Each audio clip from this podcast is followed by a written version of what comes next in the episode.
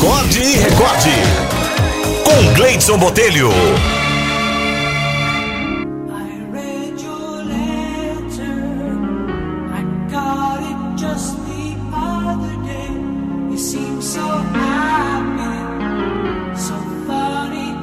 A historinha de hoje é sugestão aqui da doutora Eusébia, doutora Eusébia Braga,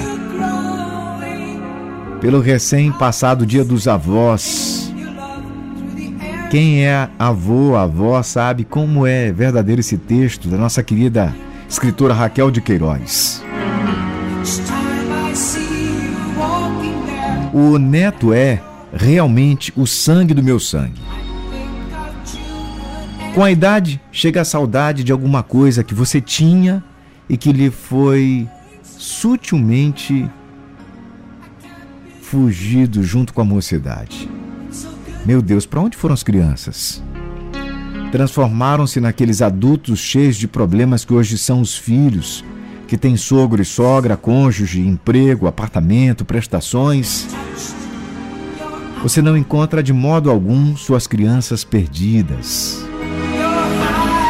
são homens e mulheres, não são mais aqueles que você recorda.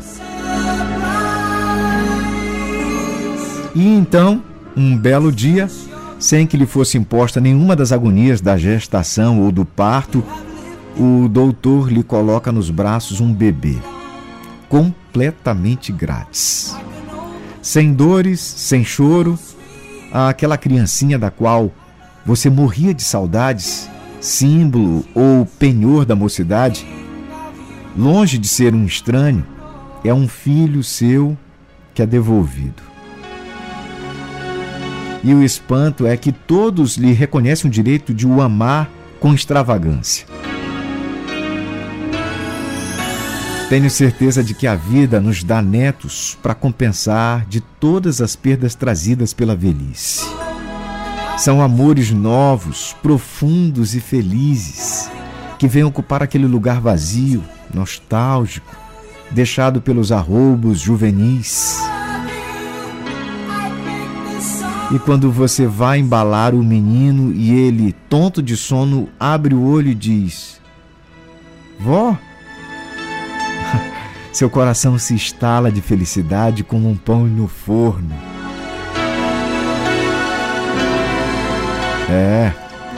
O tempo passa, os filhos crescem e a gente vai ficando assim meio que órfãos desse carinho e bate uma saudade.